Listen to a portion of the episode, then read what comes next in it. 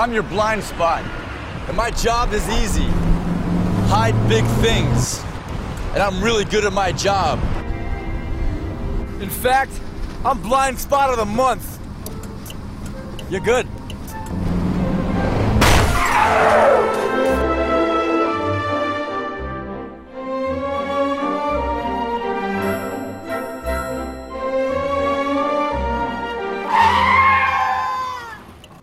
And if you named your own price on car insurance, you could be paying for this yourself. So get Allstate. You can save money and be better protected from mayhem. Like me.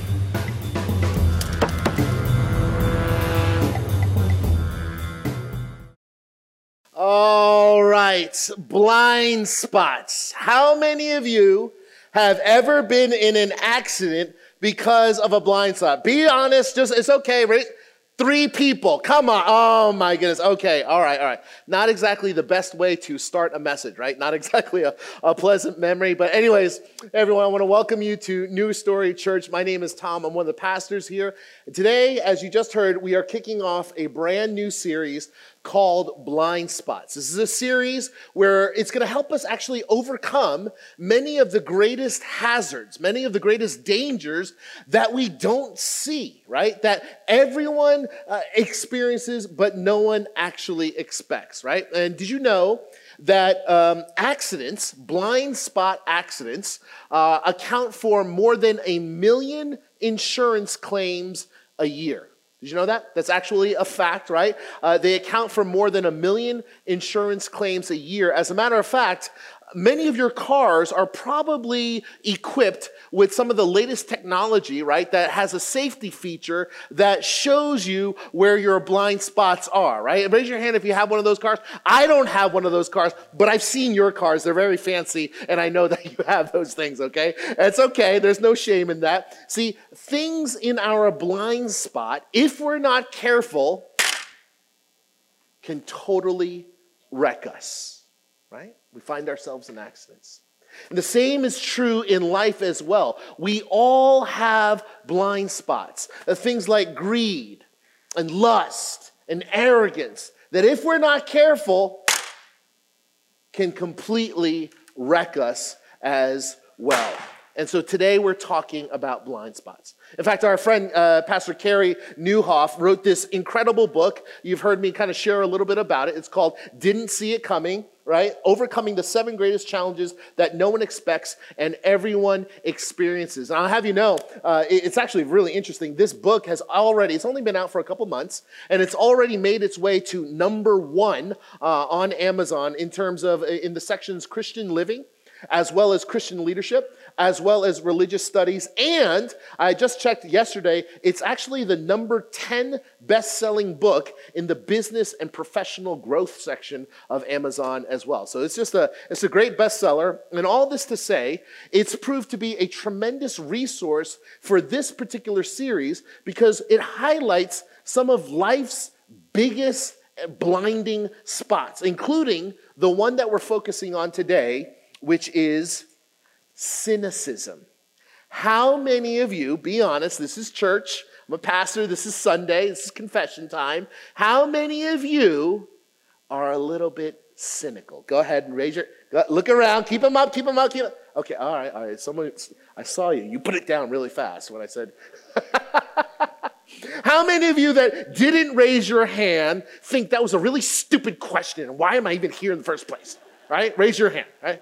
At least you're not cynical, okay?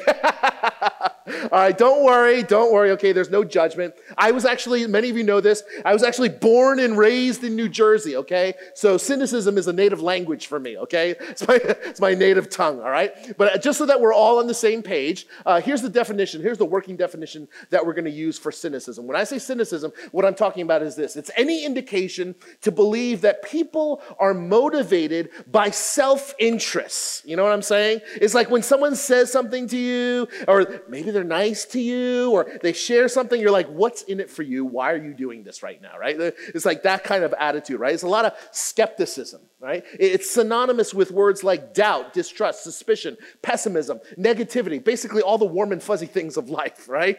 And so let's face it, just to be honest, most of us, many of us, we're cynical. Right? We're cynical. But here's the good news. We're actually not alone.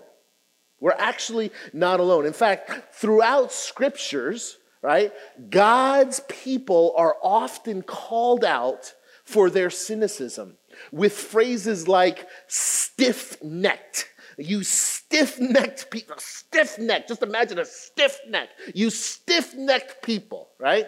Cold-hearted, heart of stone, right? Hardened hearts, right? The Bible talks about these people all the time. As a matter of fact, listen to what God says through his prophet Jeremiah, one of my favorite Old Testament prophets. He says this, "Since the day that your fathers came out of the land of Egypt until today." In other words, since the day that you came out of slavery, since the moment I brought you out of captivity, until this day, until right now, he continues, "I have sent you all my servants, all my prophets. I sent them all to you, yet they did not listen to me or incline their ear." But what did they do? What did they do? They stiffened their neck, okay? They stiffened their neck. I'm not going to budge. I don't believe you. I don't like you. They stiffen my neck, right? They stiffen their neck. And then what did they do? They did more evil. Think about this. They stiffened their neck, and then they did more evil than the generation before them, who was in slavery. They became cynical, and they did more evil than their fathers. You know, later on in the New Testament, Jesus, he actually questions some of his cynical followers in this way. He says this, "Do you still not see or understand?" Well, what's he say next? What's he say? "Are your hearts hardened? Do you still not see or understand? Are your hearts hardened? Do you have eyes but fail to see and ears but fail to hear?" It's like when I'm talking to my girls. Girls, do you have eyes and not see? Do you have ears and not hear? I'm talking here, right? Do you still not understand? Do you know that when you have a cynical heart, you can't understand the will of God for your life? Did you know that? When your heart is hardened, you understand less and less of God's will for your life. I love the way Proverbs, the Old Testament book of wisdom, says it very plainly. It says this, "He who what? He who hardens his heart will fall into what? Calamity." If you harden your heart, the book of wisdom says, you will fall. A leads to B. If you harden your heart, A, B, you will fall into what? Hardship, calamity, turmoil. That's a promise. See, friends, the more cynical you are, think about it. Of all the passages we read, what we understand is this. The more cynical you are, the more prone to doing evil you will become. The less things of God you will understand, and the more you will fall into calamity. I see some of you jotting down notes. That's great, great. Keep on jotting. I'll say it one more time, okay? Those of you jotting notes, the more cynical you become, you're more likely to do evil. You're going to be more confused about God's will for your life. And you will experience more hardships. These are just some of the few spoils from cynicism that we see over and over again throughout God's word. Which is why I love the way Carey's book identifies three things that happens to the human heart when it becomes cynical. So go ahead and you can jot this down in your notes there. We've got space for you in the programs, right? Go ahead and jot these down for your friend, right? Not for you, but for your friend, okay? Just you want to pass them on, maybe to your spouse, okay? All right, so jot these down. We're going to call these the three signs that you may be cynical. Three signs that you may be jaded. Three signs that you may have a hardened heart. That's what we're going to talk about right now, okay? And the first sign is this. Oh, I love this one. The first sign that you may be cynical is you know everything, right? You already knew that, right? You already knew.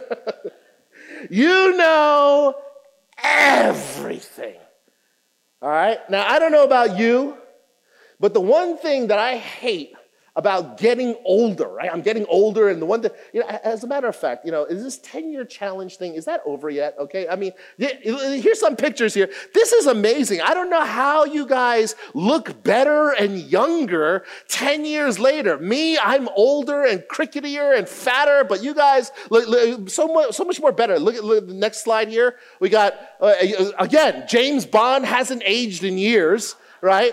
Pastor Joe, you just like leading worship.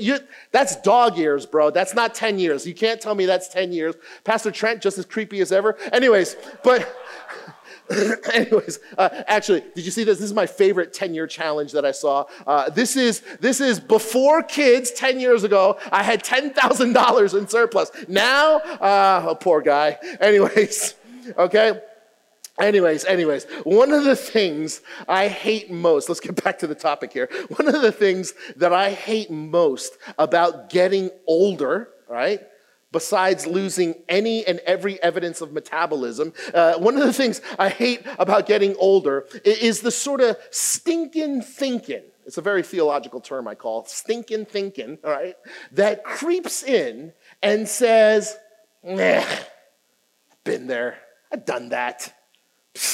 Whatever, I know all about that. Come on, man. I know it all. I've seen it all. You know what I'm talking about, right? As you get older, sometimes you fall into that way of thinking, right? Stinking thinking, like whatever, dude, right? You know what I'm talking about? Friends, if you've lost all hints of wonder in your life, if nothing is mysterious or amazing or awe-inspiring to you anymore, right? Or maybe you're like this, right? If somewhere along the line, as you got older, you stopped asking good questions, and somehow you're like miraculously always the one in the room with the right answers, right? You know what I'm talking about, right? If that's you, you are way more cynical than you realize. Does that make sense? This is convicting, right? So we'll move on to number two. The second sign that you may be more cynical than you realize is this. Your past haunts your future. Your past haunts your future. You could even say your past haunts your future and your present, right? Now let me ask you a personal question. You don't have to raise your hands or anything like that, but let me ask you here. You ever been flat out dumped? I'm just talking about like totally just dumped. And then what do you do? Then like you like swear off everyone of that gender, right? Until thy kingdom come, thy will be done, right? You know what I'm talking about, right? Or maybe you're this person. Maybe you have a new boss, right? And you are like so positive, right? You're like, you're willing to bet your life that this new boss, that she's gonna be unfair and just as incompetent as your old boss. So you know what? You never even give her a chance. You know what I'm talking about, right? See, if your past hurts are always haunting your future possibilities, if your past hurts are always affecting your present day decisions and emotions and feelings, if your past hurts are always speaking into these things, then guess what? You are more cynical than you realize, right? Third and last thing is this. You may be cynical if, number three, you no longer trust, hope, or believe. You no longer trust. You no longer hope. You no longer believe. Nothing gets you excited. Nothing gives you hope, a glimmer of joy. You're just like, you're done, right? I've got this little wooden sign. I actually brought it with me. It's from home. I don't know if you can see this. This little wooden sign. It has a quote on it, and the quote says, "Some people die at 25 and aren't buried until 75." See that? Some people die at 25 and aren't buried until 75. And I tell you what, I just love this quote. It's in my study at home on a bookshelf. I brought it with me today, and I stare at it. I force myself. I put it in line of my sight every single day because I know you're like, Pastor, why don't you have any Bible? I have Bible verses too, okay? We're not talking about that right now. Don't be cynical, okay? So anyways, I have this quote in front of me every day. Why? Because it reminds me every single day, hey, Tom, be alive. Be present. Don't be so jaded. You don't know everything, okay? It reminds me, hey, Tom, are you happy? Well, then tell your face, okay? Tom, you're not feeling good today? Well, that's okay. You don't have to bury yourself. Don't ignore it. See, cynicism... This is a message against cynicism. Cynicism closes your heart. Does that make sense? Cynicism actually closes your heart. And when your heart is closed, guess what happens? When your heart is closed, you distance yourself from God. And so you distance yourself from others as well.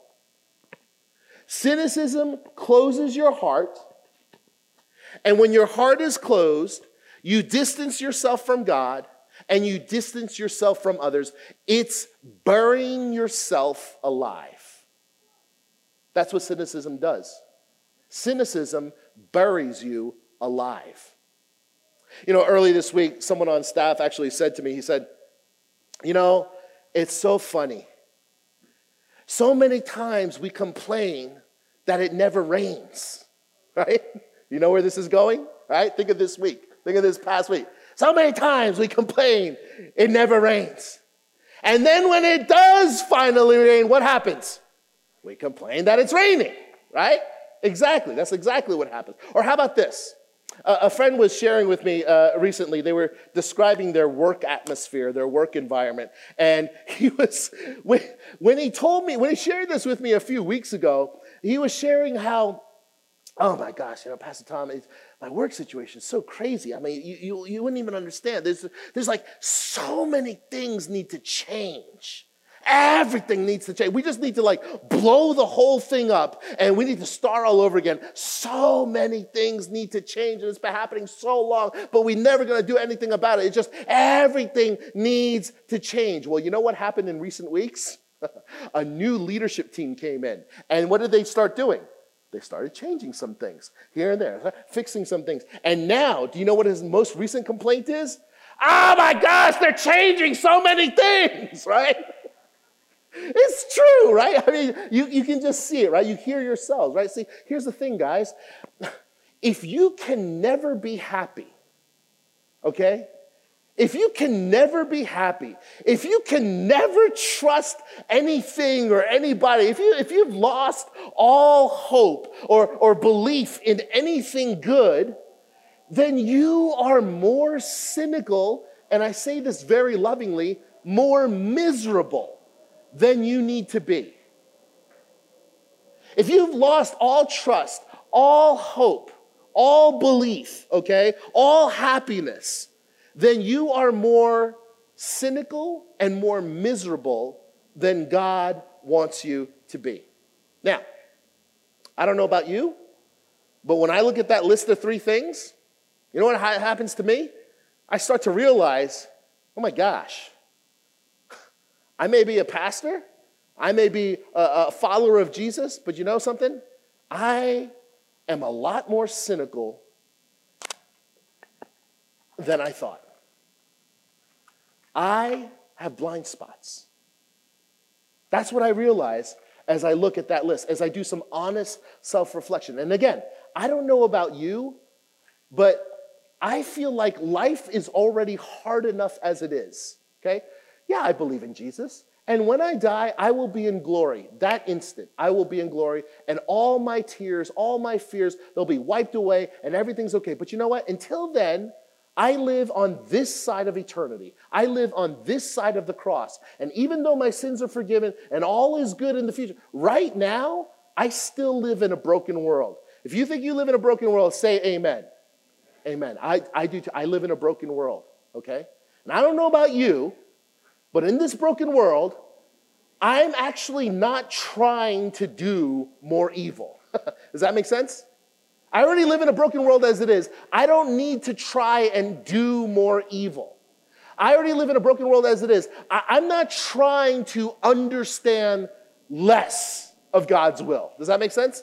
I live in a broken world. I have so many blind spots. I'm actually not trying to understand God's will less or to fall into more hardship because of my own stiff-neckedness, okay? Because of my own hardened heart. I'm not trying to fall into those things more and more. Are you?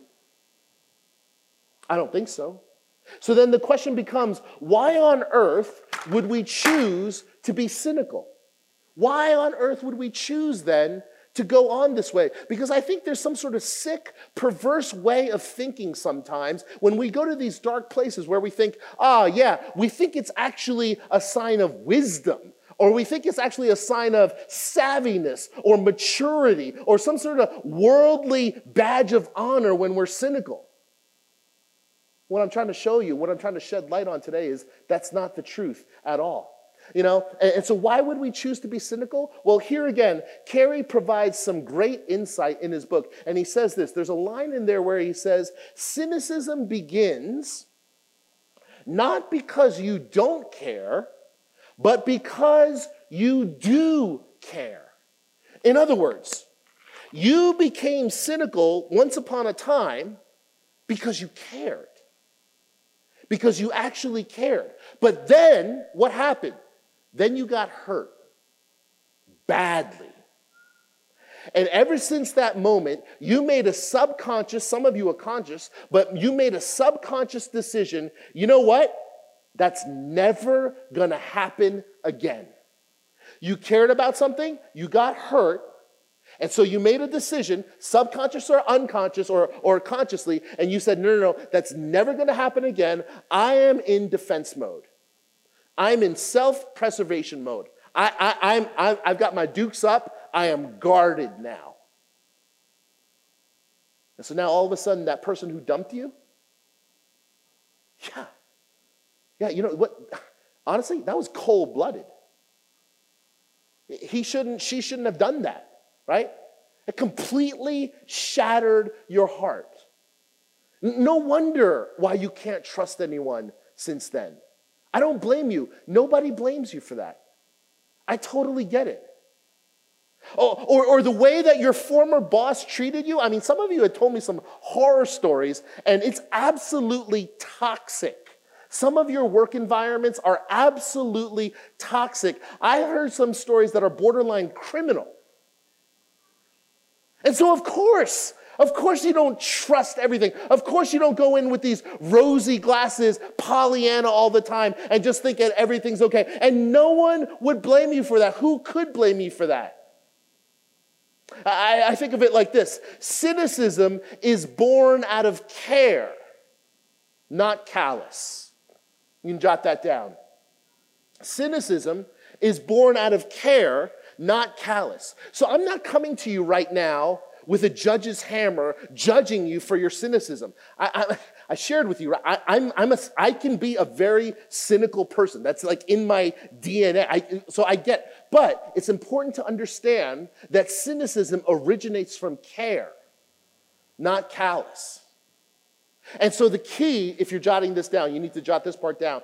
The key then is this. No matter how cynical you have become about your job, about your marriage, about your finances, about your relationships, maybe about religion, maybe about church, no matter how cynical you may have become, maybe even about life, if you can remember that whatever it is you're cynical about actually comes from a place of care, not callous. If you can remember that, then you are one step closer to the heart of God. And then you are one step closer to making yourself available to see things as God sees them and receive things as God wants you to receive them. You know, 2 summers ago, and share a little story here. 2 summers ago, I was away on a short-term missions trip with a small team of guys. We went to Rwanda, actually. Okay, and actually, I don't know if we, oh, yeah, we got this, oh, there. You see, there's Pastor Trent to my left. He looks normal there. He doesn't look creepy. Okay, so anyways, all right. And so we were on this trip together in Rwanda. And you know what? I was actually just talking to him about it yesterday. We will never forget this one day that we were there. I mean, the whole trip was amazing, but this one day that we were there, I mean, just imagine, right? We are in this country amidst a people who recently had gone through a complete genocide, right? In the early 90s, mid-90s, 1994, right? So just complete civil war upheaval, okay? And it's a country of abject poverty in a lot of ways, especially in a lot of sections, right? And they have none of the creature comforts that we have, right? I mean, I know like last week it was cold, and maybe like we're here, we're worshiping, and we're suffering for Jesus, yes, right? And this week maybe it's warm, and you know what? What's gonna happen in August? It's gonna be really hot in here, and we're suffering for Jesus, right? For like an hour, right? But these people, like, it like doesn't turn off in an hour, you know what I'm saying? Like that they live in abject poverty, okay? And this one day that we were there, it was actually a Sunday. We were visiting like 3 or 4 churches that day, and one of the churches that we visited, it was amazing because I noticed like right away that in this church it was large by their standards, small by our standards, so maybe like a dozen or so people.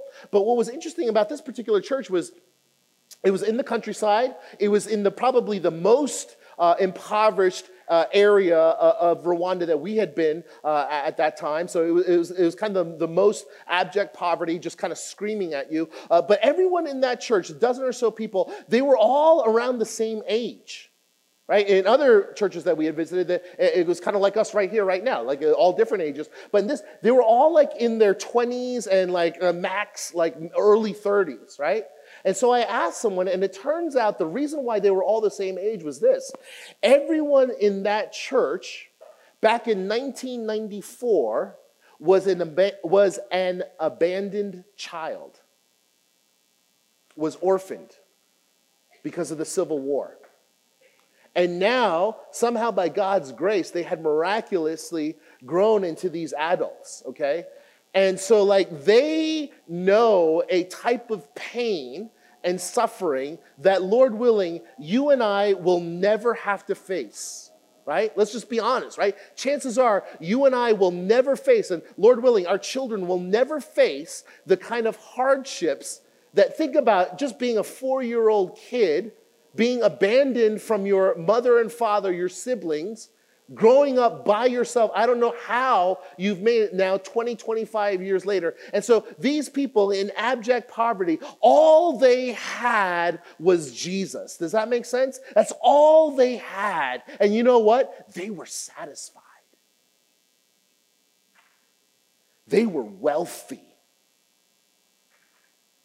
And so here we are, you know, Pastor Trent, myself, a couple other guys, and we're like these Americans, you know, and we're going to come in and we're going to do leadership training. We're going to teach you how to be a good Christian leader. We got a workshop here. I got slides. And we're standing on this holy ground amongst the people who love Jesus. Their hearts are not hard. And I remember just in the middle of service, the guy that was leading worship, he just kind of like spontaneous. They don't have sound checks. They don't have run sheets, right? They don't have any of this stuff that we have here. Okay, they don't have lights. Okay, and he's leading worship with his little acoustic guitar, out of tune, all that stuff, and he invites us all to just get on our knees. It's not like this AstroTurf here. It's not this carpeted stage. It is dirt. It is red dirt. And he asks us all to get on our knees. And then he's singing. You know what song he led us? He actually led us in that same song that we just sang a few minutes ago, What a Beautiful Name. And so can you just imagine, we're just there, and it's just about 2 or 3 dozen of us, and we're just, what a beautiful name it is. What a beautiful name it is. The name of Jesus Christ, my King. What a beautiful name it is. Nothing compares to this. What a beautiful name it is. The name of Jesus.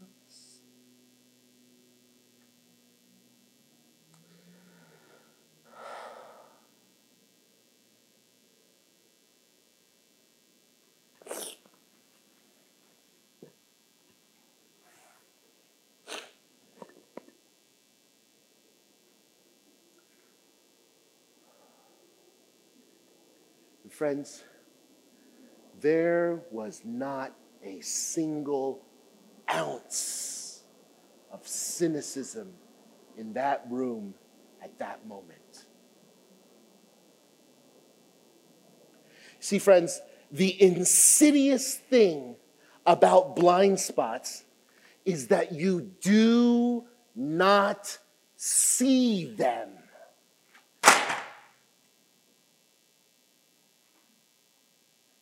You do not see your blind spots.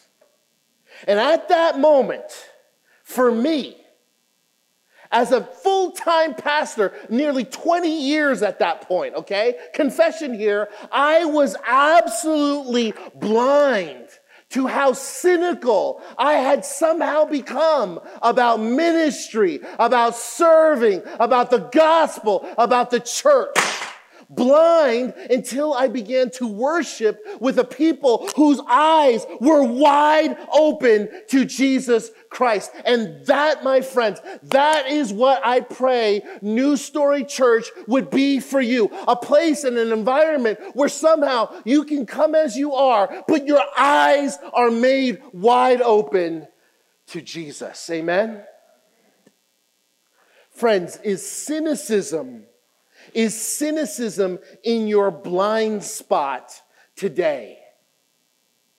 Do not let it wreck you. You know, later that same day in Rwanda, this is the last part. I'm going to invite the band. You guys can come back up. That same day in Rwanda, our team was out and about, and I didn't even realize it, but we were actually, our missions team, we were actually standing right in front of the Hotel Rwanda. I didn't even know it at the time. Some of you know this Academy nominated, I think 3 Academies or whatever, award-winning movie, The Hotel Rwanda. For those of you that may not know, it was the same one in the movie. Basically, during that 1994 genocide, this piece of property, this hotel, served as a sort of safe house, right? It served as a safe house for hundreds of very, very fortunate Hutus and Tutsis, while a million, literally over a million of their own flesh and blood brothers and sisters and mothers and fathers, while a million of them were literally being slaughtered, okay, over the course of 100 days. So if you do the math, that's about 10,000 people dying per day, hand-to-hand combat for 100 days. That's one person slaughtered for every 7 seconds. For 100 days nonstop. And, you know, we were standing there in front of the hotel, and I'm talking to my friend, and I'm looking down at his feet, and I see this little rock, right? And it's just struck. He was standing on a pile of rocks, but I see this little rock, and it just looked like a normal rock, okay? And I have it in my hand. I brought it with me. I stole from Rwanda. I didn't claim it during customs. Don't tell anybody, okay? And so it looked like a normal rock, but you know what? It looks like a normal rock, but the angle that I saw it at his feet, I don't know why, it just popped out at me. It was the shape of a heart. From any other angle, it just looks like a regular rock, but the position and the angle and just the way that it looked like a heart of stone. And mind you, just a few hours earlier, we were in that place, on the dirt, worshiping God in a holy grounds amongst the people who just had eyes for him. And this verse came to mind, and I will give you a new heart and a new spirit I will put within you. And I will remove what? I will remove what? Heart of stone. I will remove the heart of stone and give you a heart of flesh. Some of you need to hear me this morning. You need to allow God to remove the heart of stone you walked in with this morning and give you a heart of flesh. I don't know what kind of hurt put you in that place. I don't know what kind of hardship or pain calcified your heart, hardened your heart so much that now you're walking around with this piece of lead in you. And it doesn't allow you to hope, and it doesn't allow you to dream, and it doesn't allow you to have joy, and it doesn't allow you to think ahead, and you've become this grumpy old person. And God says, I want to take that heart of stone. Give me that heart of stone. Give it. I see it. I see it. Give me that heart of stone. Let me give you a heart of flesh. Friends, the Word of God says today, if you hear His voice, do not harden your hearts. Do you hear His voice now? Do you hear the voice? Not look past my voice. Do you hear the voice of God saying to you, today, if you hear His voice, do not harden your hearts. Do you know that you have control over your heart? I don't have control over your heart, and you don't have control over my heart. The person sitting next to you doesn't have control. Your spouse doesn't have control over your heart. Your boss doesn't have control over your heart. God's word doesn't say, today if you hear His voice, tell your boss not to harden your heart.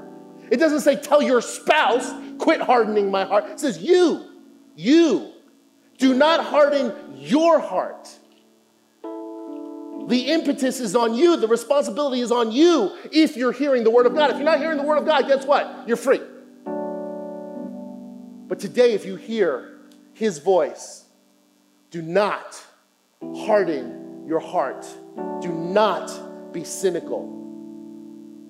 Understand that it comes from a place of care, and that is your first step towards all God has for you. Amen? You know, for this last song, as we bring to God our tithes and our offerings, I've asked the band to lead us in. I'm calling it an old classic. I think it's like 5 years old, right? But I'm calling it an old classic song, right? And it gets right to the heart of what we've been talking about here. Okay, so here's what I'm going to do. I'm going to pray, and then we'll give to God our tithes and offerings. We'll present to God our tithes and offerings, and then we'll receive His blessings as we sing. Sound good? Okay, let's pray. Heavenly Father, I want to pray a prayer of covering right now for every single man, woman, and child within the sound of my voice, and even those watching online. Lord, I don't know what kind of heart we came in with today. I don't know what kind of heart we have towards others, towards you, towards the circumstances of life right now. I think about all these teachers that are on strike. I think about our government shutdown. I think about the hardships of just mom and dad scraping by, just trying to make a living and just trying to raise their kids right. God, there's just so many areas of our lives where there can be hurt. and where there can be callous. So I pray in the name of Jesus right now that the Holy Spirit would attack our hearts in love and grace. Maybe there's someone here right now that is so cynical about church. Maybe there's someone here right now that's so cynical about their marriage, like they've given up hope. Lord Jesus, in the name of Jesus Christ, by the power of his blood, I rebuke that in the name of Jesus. I rebuke that lie in the name of Jesus. I rebuke that lie. And I ask, Father, that you would help us to not harden our hearts if we've heard your voice today. Friends, I'm going to ask you right now, if you've heard God's voice today, go ahead and raise your hand. I want to pray for you right now. If you've heard God's voice today, raise it up. No one else is looking. Raise up your hand if you've heard God's voice today. Father, I pray for every single, God bless you, God bless you, God bless you. God bless you, God bless you, God bless you. I pray for every single man and woman right now whose hearts are open to you. They've heard your voice, not my voice, not the voice of anyone else. Keep them up. Keep the hands up. I pray, Father, that you would, every hand that is raised, Lord, every hand that is raised, every man, woman, and child, Lord, that you would bless them, that you would touch them, that you would help them as they receive your word. God, that you would help them to not harden their hearts. Soften their hearts. The heart of stone that I found on the ground in Rwanda. Lord, I pray that that would represent our stone hearts that we now give back to you and receive a heart of flesh in the name of Jesus. You can put your hands down. Father, we thank you, Lord. Thank you for your blessing. Thank you for your goodness. Receive now our tithes and our offerings for your glory. In Jesus' name we pray. Amen.